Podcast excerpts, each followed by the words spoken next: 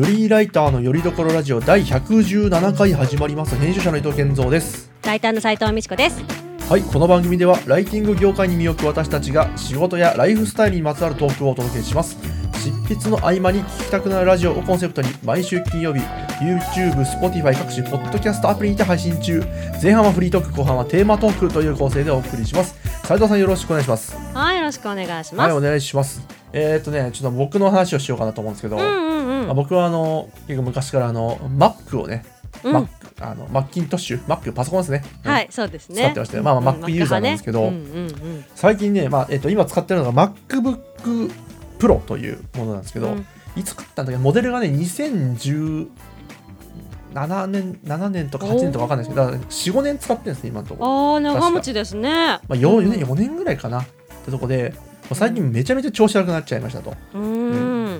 すごい調子悪いなと。なんかねちょっと負荷がかかりかかる系の作業をすると例えば、まあ、あのビデオチャットとかするとなんか今まではねなんともなかったんですけど最近なんかやたらもうあの熱暴走みたいなね感じでウあィーンってなって、で、もあの w i f i がパッて途切れたりするんですようん。なんかもう負荷がかかりまくってんなって感じで。あとなんかね明らかにバッテリーがもうねいかれててああ、なるほど。ほぼほぼも、ね。そう持たないし、うん急にもうなんかね100%って出てるのにバンって電源落ちるとか、うん。バッテリー抜いたらもうバンって落ちるみたいな。バッテリー電源抜いたら。もうこれはダメだなと、うん、操作まずいなってことで。でしかもなんか最近もちょっと他の部分もなんかちょっとねなんかねキーボードとかああのこの Mac だとねタッチバーみたいなのがついてるんですよキーボードの上の、うんファンクションキーのところにがタッチパネルになっててああ、あるね、なんかあるね。うん。そうそことかもなんかねチカチカしててなんかもうちょっと壊れてて、うんも怖いね。うダメだなこれと思ってしかもなんか最近もうなんかもはや別に Mac にこだわる必要もなくなってきたなっていうのもあってうん。なんかまあ別に Windows でもいいかなとはでまあなんかずっと僕 Mac 使ってたんですけどまあ改改めて考えて実際 Windows の方が、まあ、使えるツールとか多いんでねい。あのうん実はね。勝手がいいんですよねいろいろねなるほどね。俺はその Mac にもこだわる必要ないんじゃないかなとかね思い始めてうんうんうんいろいろこう検討し始めたんですよ。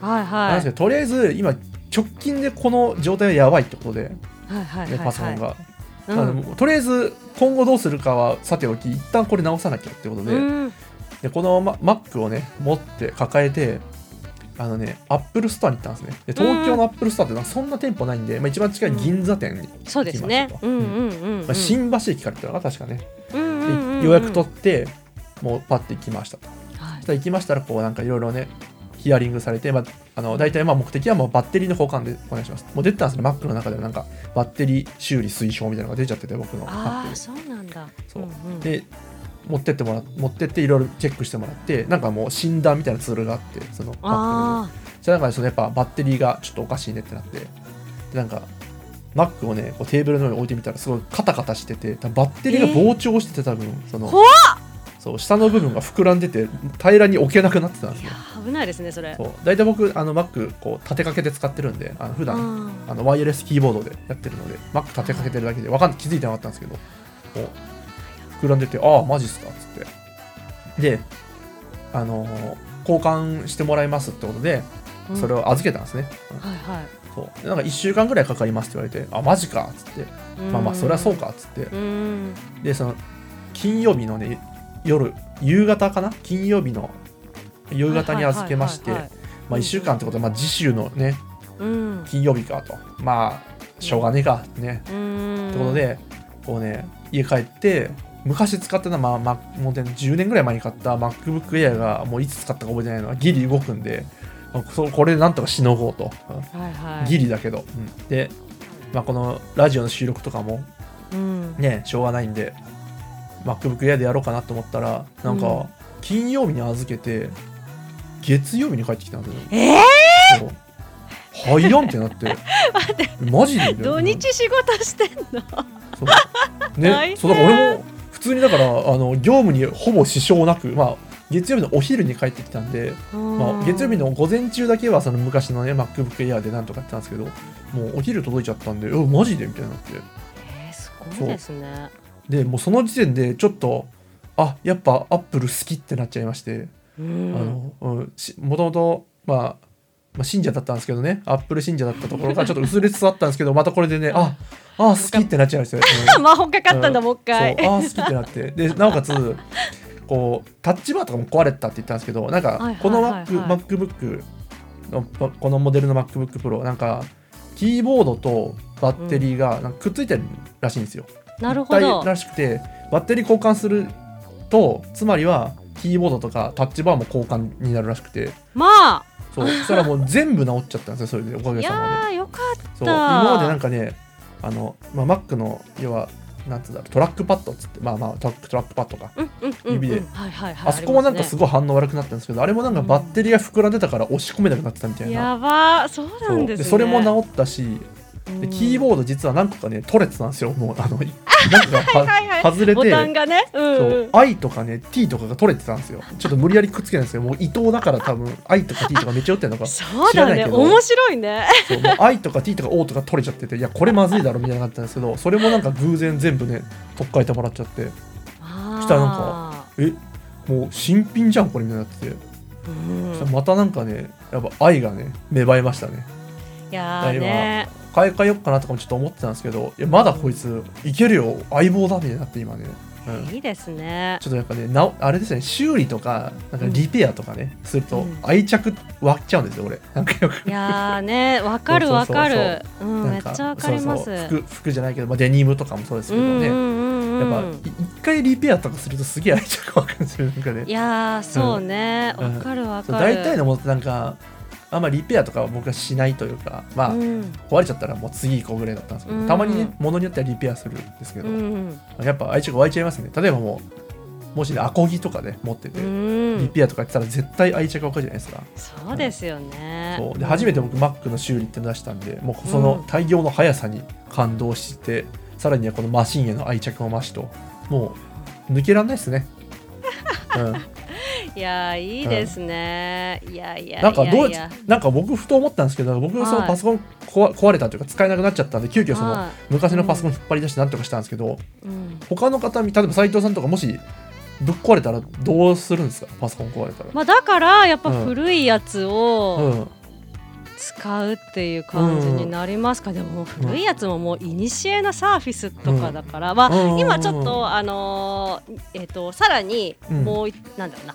普段仕事用に主に使ってるノート、PC と、うん。こういう今ちょっとオンラインで喋る、うん。あのウェブウェブミーティングとか、うん。で使うのはちょっとまあこれねあのヨスカから借りてるものなんだけど、を使わせてもらってるのとあとは、えー、とタブレットがあるから、うん。まあ、結構まあちょっとなんていうんですかね予備はある状態ではある。そうなんですね。うん、し、まあ、これまでも変える時は結構予備とかがあった状態なのでなんとかなってたっていう感じ、はいはいはい。い。やでもね今話聞いてて、うん。いやあれなんですよ。このパソコンどうするみたいな話って、うん。よくあのうちのパートナーとかとも話すんですね、あの Windows だから私たち2人とも11になるじゃない、Windows ってもう始まってて、で対応してないやつは買い替えが必要でとかさ、うん。どんどん10のさあうんのサポートが終わってとかなるからさ、なんかそれでよく話すんだけど、うん。なんかねマイクロソフトそれで今ちょっと非難を受けてるというか、うん。そのアップルはどんどんそうやって修理して使えるようにするとかさ、うん。そういう発想だけどこうやってまた大量廃棄が生まれて最近っぽくないよねみたいな話をしてて、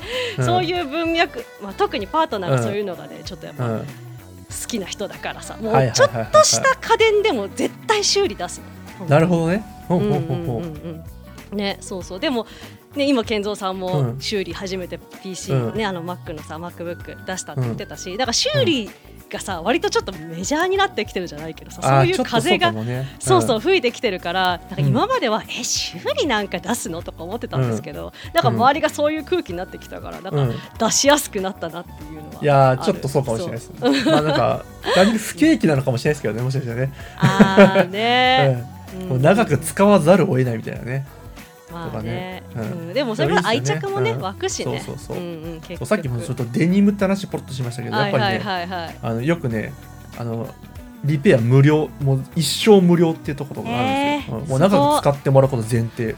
もうデニムはもうダメになること当たり前なんで、うんもう長く使ってもらおうっつってもリペア無理一生無料ってのがあったりして。すごいですね。なんかねまあサステイナブルってやつですかこれが。なんかね、うん持続可能なねみたいなね、うんうんうんうんそう SDGs かよくみたいなやつね、うん。そうそうそうそう。やっぱね愛着がねついにねパソコンに愛着が湧くってのは僕もびっくりでしたねだからね。うーん。えーいいですね。えでもさ初期設定一回初期化してやっぱ出したんだよね。いやそう違う違います。もうそのままバッテリー交換だけだったんで。あえバッテリー交換だけだったら初期化しなくていいの、い。やもう一応バックアップは取ったんですけどもそのまま、うん。あの本当電池パック変えるぐらいのノリですよだから。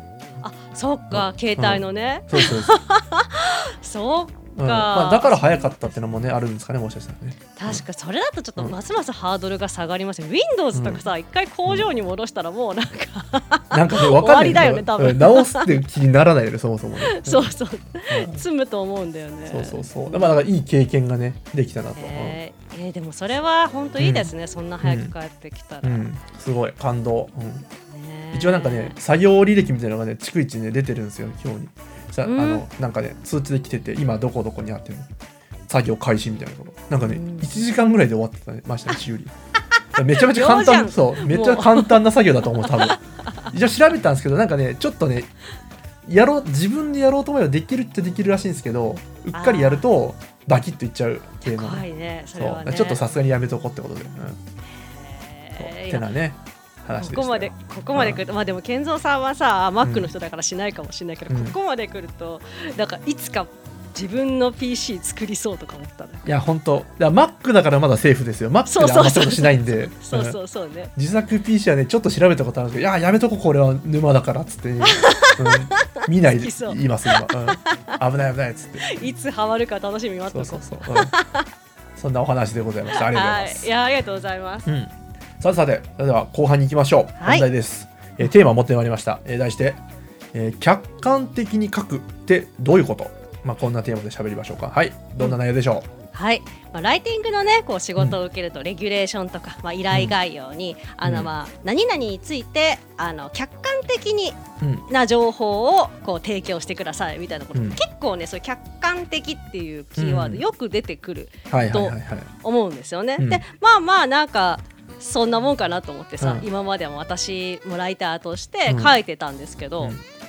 まあ、よくよく考えるとなんか完全に客観的なのってなんかありえるのかみたいななんかこのレギュレーションが言ってるのってうん。どこまでの客観性を示すんだろうみたいなことを、うん。まあ、思うことってあったりするんですよ。うん。で、うん。あるいは、まあ、これも最近の話なんですけど、うん。えっと、私はあのライター講座の、うん。えっと講師をやってて、はい。受講生さんから相談を受けるんですけど、まああのそうですね、添削課題とかをこうちょっとあの講座で出すのでそれのフィードバックを講師として、えっと受講生さんするときになんかこう客観的に書くのが難しくってどうすればいいのかっていうのが、うん。ぜどうやっても自分の主観が入ってしまってっていう相談を結構受けるんですよ。うんででも原稿を見てみるといや全然いいよこのぐらいでって思うんですよね。うんこれ以上どう客観化しろととか思ったりするんうんですよね。だからそれに結構悩んでる客観的なき文章みたいなことに悩ん。でる駆け出しライターさんとか結構いるんじゃないかなと思って、なんかね健三さんも編集としてそういうのって見たりすると思うのでちょっとその辺話してみようかなと思って。いやーいいですね。面白いテーマだと思います。いやこれはもうやっぱいろいろ思うことありますね。うん。なんか、まあ、簡単に言うとあれですねその、まあ、要はそのレギュレーションとかね、うん。で客観的な視点で、ねうん。まとめてくださいみたいな、うんうん。うん。うん。とか客観的な視点で書いてくださいと、うん。この真意ですよねそのまあそうですね依頼主がいそう書いた理由というか何をもって客観的としてるかどう書いてほしいのかってところをね、パッと見だとちょっと分かりづらいね確かにね。うん。で確かにさい斉藤さんがおっしゃったようになんかもうね記事書いてる時点でもう客、ね、主観なんですよもうそれはもう。記事を書こうと思う、依頼されて依頼されてこれをもう書くとなった瞬間、うん。もうそれもうある意味主観ですからその、うん。でまあまとめる作業もね主観ですし。うん情報の取捨選択もね主主観ですし、そうだよ。そもそも取捨選択とかからしてね。そうそうそう、ん。ってなった時にじゃあ客観って何って話ですよね。客観的な視点って。っていう話だと思います、うん。うんうんうんうんうんなんすかね客観的って。なんかあ思い当たる節あります？これ。そういう悩みとかありました？ででもねこれ、そうそうこれ、そのこの客観性みたいなことで、をテーマにラジオするって言って、いろいろ振り返ったんですけど、まあね、確かにあったのよそういうケースが、あのその客観性のレギュレーションに引っかかるケースを私が編集として見たことがあったんですね。で、まあ、何かっていうと、まあ、それは、えーと、とあるちょっとあの私立の学校、高校のオウンドメディアに掲載する記事です、みたいな。で、まああのえーと、ライターさんの名前は出ないで、まあ、要はそのなんてオウンドメディアの編集部の一員として客観的に、うん、えーと、その最近の教育のこととかさ、うん、勉強方法について客観的に情報を提供してくださいっていうレギュレーションだったんですよ。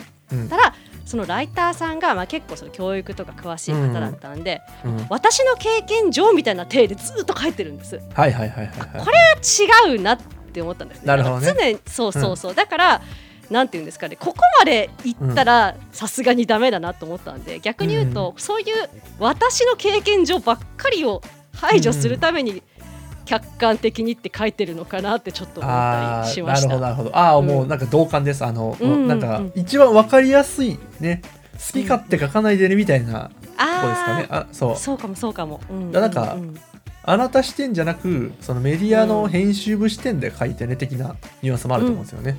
うん、そうですね、そうですね。うんうんうんうん。そうそうそう。それをなんかまあ便宜的というかねなんかシンプルに言うと客観的というかその一般目線なんつうんだよね、その偏った思考は入れないでねみたいな、そうですね。より中立に、うん、中立もまたちょっと違うと思うんですけどね。う。ん、うん、あんま派手なことをしないでみたいないいかもしれないですね。確かにね。うん。うん、そうそう。だからねこの客観的客観性っていうのはなんかねどう本当いろいろ解釈できそうだなっていうね。うん、なんか我々多少も慣れちゃってる部分はあると思うんですけど。そうですね。ねどれくらいが求められるかってことでしょう。そうそうそうそうそう。結構ね難しいよねと。そうですね。なんか僕がたまに思うのはその多分ライターさんの側で、はいうん、そうなんかまあこういうふうにま何かこう情報がこういうテーマでまとめてくれと記事として。うん、って時に、なんかやっぱなんつうんだろうなもう機械機械が書いたような内容にしようとするというか たまにね。おおというと？なんなんかもうこういうデータがあるデータがあるものしか書かないとかなんかあ、うん、確固たるソースがあるものしか書かないとかなんだあともしくは全部出すとかあの取捨選択自体がそもそも主観なのでだからこそ関連しそうなものを全部書くみたいな。そういうちょっとある意味機械的なまとめ方をされる方もいるなと思って。で多分それって客観的に書いてくれっていう指示のもとでその自分を殺してというかもう自分は何も存在しないものとしても無感情で機械的にまとめるっていう作業をした結果関係するものをなんか羅列するだったり、うん、そういう記事になって結果薄い記事になると、うん、あんまり有益じゃないねと、うん。かる。そうそう。でもこうなりがちだよなっていうのは最近思いましたね、うん、いやまさにまさに、あの私がちょっと冒頭でお話しした、あの方とかもそうで、例えばそのなんて言うんですかね、あのちょっとなんていうんですかね、こうふわっとしたテーマあるじゃないですか。何々のコツとかさ、こう何々する時のこうちょっとテクニックとかさ、うん、そういうのってふわっとしてるから、うん、客観的なデータとかさ理論とかないじゃん。うん、だからそれが客観的な根拠がないのに、そのコツをどうやって補強していいのか分かりませんでしたっていう相談がまさに来る。ああもう、ま、そういうことですそういうことです、そうそうまさに来て、でもなんか多分もしかするとその客観性というか、まあ、論理性があればいいんだよって結論から言うと私は言ったんですね。そのあの私はこうだと思うんでこうですとかじゃなくって、うん、例えば何ですかね。うんとまず新入社員には素直なこう態度っていうのがこう求められますみたいなことだと、まあ、その素直なことが大事みたいなデータ取って来るっていうよりも、うん、例えば素直にこうするとこう例えば先輩からのこうアドバイスをこう受け取れて吸収できて成長できますとか、うん、逆に素直じゃないとこうなりますっていうのを論理的に説明すれば全然納得がいくんですよねそれ、うん、それでいいんですよみたいな話をしたんです。なんかそんなデータとかに論,、論文とかそういうのをね多分求めてるんですよねきっとね。そうそうそうそう。とらわれなくてもいいんですよみたいな話をすごいしました、っていうのを思い出したそうそうそう、別になんかそそういうことじゃないんですよねなんか。そうそうそうそう。そうだからある意味このなんだろう。客観性に なんかちょっとあれ表があってるか分かんないですけど客観性って言葉にちょっと逃げてる節はちょっとあるじゃないですか。本来結構踏み込まないとねいけないところあると思うんですよ。あの記事書く記事を書くというかもののその、うん、ね書く側として、うん、もうなんか踏み込んでもう覚悟を持ってこの情報をまとめて世に放つっていう立場なわけで、うん、そこにはもうどうしても主観はあるんですよね。どうしても。わ、かるな。それって今2つのこと思い出した。やっぱねそのライターとしてのちょっとやっぱりこう覚悟というかさやるぞみたいな気持ちが必要なんですよ。やっぱりこう情報を自分のなりの視点で取捨選択するとかって例えばインタビュー記事をね取材まあ私がライターとして取材してその取材相手からの言葉をさある程度取捨選択して、うん、重み付けとか優先順位づ、うん、優先順位付けをして、うん、伝える順番も変えて、メリハリをつけて伝えるわけじゃないですか、でそれが多分求められているインタビュー記事だと思うんですけど、最初は怖いからさいや、これは全部相手の言ったことを客観的にまとめようみたいな感じでさ、薄い要約のさこうインタビュー記事になってた時期があったのを思い出しました、だからそういう意味で言ったら客観性逃げてるってそういうこともあるのかもと思ったりした。そうなんかそう客観なんかねその無味無臭みたいなニュアンスになっちゃうことがあるんですね客観性っていうのが、誰の意思も介在介入してない、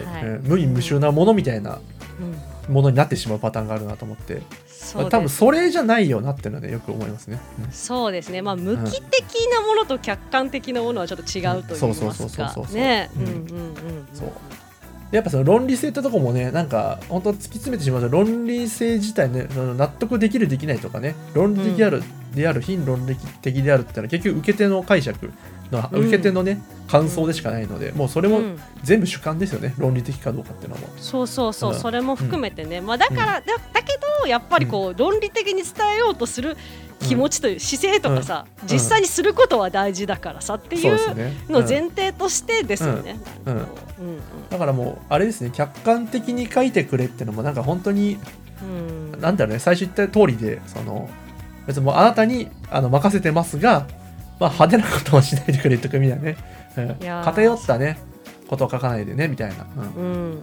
そういうニュアンスだと思うんですねやっぱりねこれはね。そうそうそうそう。だから逆に言うと、うん、さっきのその客観に逃げるみたいな話の、うん、に近いと思うんですけど、うん、要は主観を怖がりすぎてる感じだと思うんですよねやっぱ客観に逃げてる人って、ね、まあ私もだからそうだったわけなんですけど、あのこれはインタビューの記事じゃなくてどっちかっていうと、デスクリサーチで、ビジネスのトレンドをちょっとまとめて紹介するみたいな感じの記事だったんですけど、うん、めちゃくちゃ逃げてたの。なんか、うん、何々については何々だと言える部分もあるのではないでしょうか。みたいな書き方をずっとしてていやなんか証拠がないしみたいなさ、うん、なんかそれで逃げてたのは編集の人に、いやいやいやいやもうひどいなみたいな。なんか、なんでそんな回りくどいこう逃げをしているんだみたいな、あのスパッと言い切れるところあるんだって言い切っていいじゃんみたいな、うん、そうそう全部客観的な証拠がないといけないってわけではないんだよ、みたいなことを言われて、確かにもうそうだ割り切らないとだめだってなんかき、肝をねこうちょっと気が座ったというかこうなんかそう腹くあれですねもう覚悟みたいな話ですよね腹くくるっていう話なんですよ、うん、本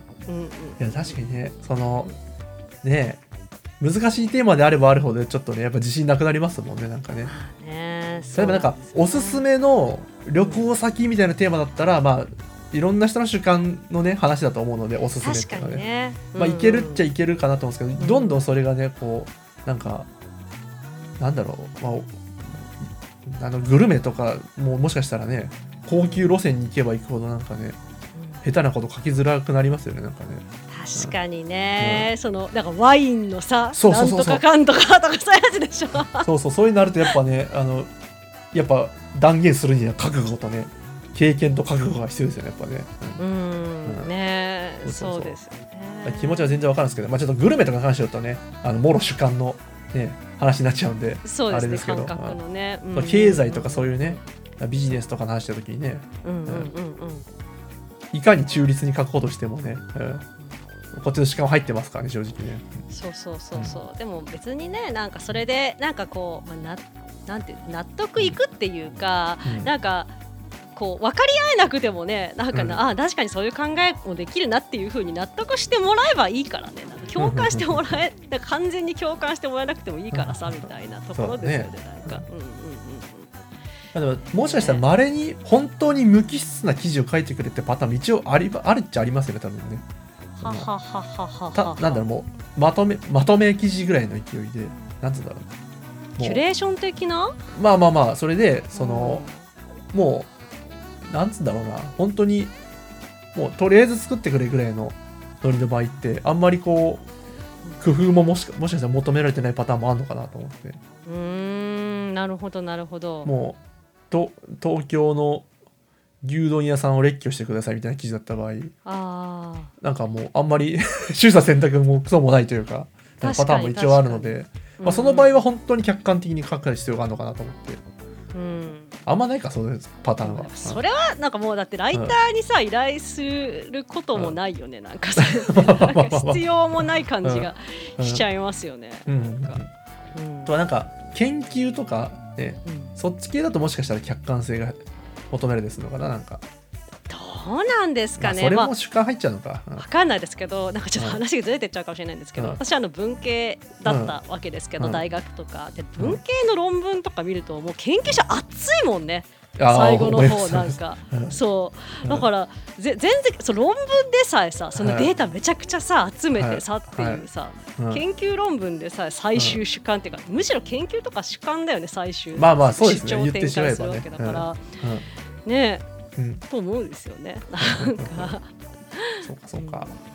うん、難まあ確かにね。ほぼまあまあ主観は入るもんだと。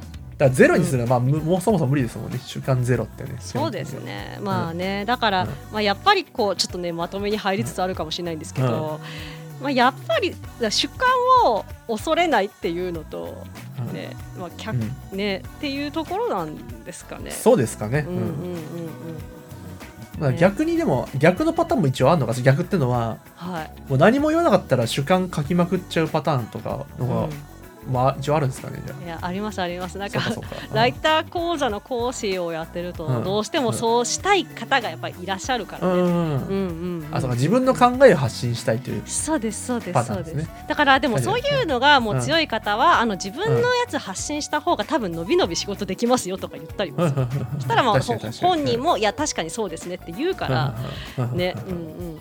確かに確かにまだそうなってしまいそうな案件の場合には、まあね、そのクライアント依頼主が客観的に書いてねっていう指示を出すってことですかねきっとね。そうかもしれないですね、うん、まあ、特にたくさんのライターさんにね、こう依頼するってなったら、そうやってね、客観的にというかこううまくできる人とどうしても主観が前面に出ちゃう人がやっぱいるから、その平均として書いてるのかもねなんか。そうですね。そう。やっぱりそうですね。そういう意味でのやっぱ便利な言葉としての客観的ですね、これね、うんうんとしてのね。そうそうそうそうそう。いいですね、うん、いいまとめになったかもしれない。そうそうそうだからまあこれはねあのうまく解釈して取り組むといいですよという話だと僕は思います。ねそうですね。まあそれでもね多分まだまだ悩むところもあるっていうか、うん、私自身もあると思うので、うん、なんかこういうことをね悩みましたみたいな経験談とかであったらぜひねコメントとか投稿でお寄せいただけると嬉しいですね。はい、そうですね、はい、お待ちしてますと。さてそれでは締めますかねそうそうね、はい今回もお聞きいただきありがとうございます。少しでも楽しんでいただけましたら YouTube の高評価ボタンチャンネル登録ポッドキャストのサブスクリプション登録をしていただけると嬉しいです。あとリスナーの皆様からの投稿をお待ちしています。質問や感想などお気軽にお寄せください。YouTube の場合は概要欄にポッドキャストでは詳細の欄に投稿フォームの URL を記載していますので見てみてください。はいありがとうございます。それでは来週の金曜日またお会いしましょう。さようなら。さようなら。